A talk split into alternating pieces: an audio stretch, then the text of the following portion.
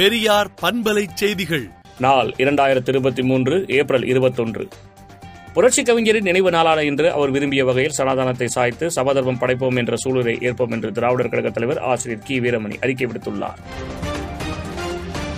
காவல்துறையில் சட்ட ஆலோசகர் என்ற புதிய பணியிடம் உருவாக்கப்படும் என சட்டப்பேரவையில் முதலமைச்சர் மு க ஸ்டாலின் அறிவித்துள்ளார். பனிரெண்டு மணி நேர வேலை மசோதா சட்டப்பேரவையில் நிறைவேற்றப்பட்டது. இதனால் திமுகவின் கூட்டணி கட்சிகள் வெளிநடப்பு செய்தன. அடிப்படை உறுப்பினர்கள் தான் பொதுச் செயலாளரை தேர்ந்தெடுக்க முடியும் என்பது அதிமுகவின் விதி என ஓபிஎஸ் தரப்பு தெரிவித்துள்ளது. ஆருத்ரா மோசடி வழக்கில் இருவரது வங்கிக் கணக்கில் இருந்து சுமார் ஐந்து கோடி ரூபாய் பணத்தை பொருளாதார குற்றப்பிரிவு போலீசார் முடக்கியுள்ளனர். வன்னியர்களுக்கு பத்து புள்ளி ஐந்து இடஒதுக்கீடு சட்டத்தை நிறைவேற்றக் கோரி அன்புமணி ராமதாஸ் தபால் மூலம் கடிதம் அனுப்பி நூதன முறையில் கோரிக்கை விடுத்துள்ளார்.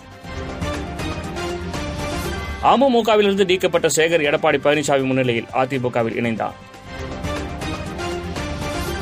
சிறுபான்மையின் குறுக்கே தடுப்பணை கட்டும் பணிகளை தடுத்து நிறுத்த வேண்டும் என்று அன்புமணி ராமதாஸ் வலியுறுத்தியுள்ளார். தமிழகத்தில் ஓரிரு இடங்களில் இன்று இடி மின்னலுடன் கூடிய மழைக்கு வாய்ப்புள்ளதாக சென்னை வானிலை ஆய்வு மையம் தெரிவித்துள்ளது. அண்ணா பல்கலைக்கழகத்தில் நடைபெற்ற தேர்வு முறைகேட்டில் தொடர்புடைய ஒன்பது பேராசிரியர்களுக்கு கட்டாய ஓய்வு அளிக்கப்பட்டுள்ளது. தமிழக சட்டப்பேரவையை தேதி குறிப்பிடாமல் சபாநாயகர் அப்பாவு ஒத்திவைத்துள்ளார்.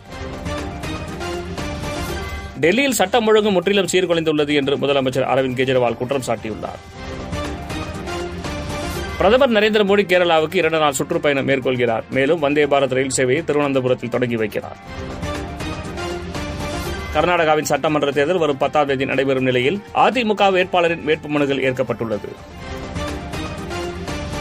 காஷ்மீரில் ராணுவ வாகனத்தின் மீது தீவிரவாதிகள் நடத்திய தாக்குதலில் உயிரிழந்த ஐந்து வீரர்களின் பெயர்களை ராணுவம் வெளியிட்டுள்ளது. இங்கிலாந்து துணை பிரதமர் டாமினிக் ராப் தனது பதவியை ராஜினாமா செய்வதாக அறிவித்துள்ளார். உள்நாட்டுப் போர் நடந்து வரும் சூடானில் தற்காலிகமாக 72 மணி நேரத்துக்கு சண்டை நிறுத்த முடிவு செய்யப்பட்டுள்ளது. சிங்கப்பூரில் போதைப்பொருள் வழக்கில் ஒருவருக்கு அடுத்த வாரம் தூக்கு தண்டனை வழங்கப்பட உள்ளது. விடுதலை நாளேட்டை விடுதலை டாட் இன் இணையதளத்தில் படியுங்கள். பெரியார் பண்பலை செய்திகளை நாள்தோறும் உங்கள் செல்பேசியிலேயே கேட்பதற்கு எட்டு ஒன்று இரண்டு நான்கு ஒன்று ஐந்து இரண்டு இரண்டு இரண்டு இரண்டு என்ற எண்ணுக்கு பெரியார் எஃப்எம் நியூஸ் என்று வாட்ஸ்அப் மூலம் செய்தி அனுப்புங்கள்.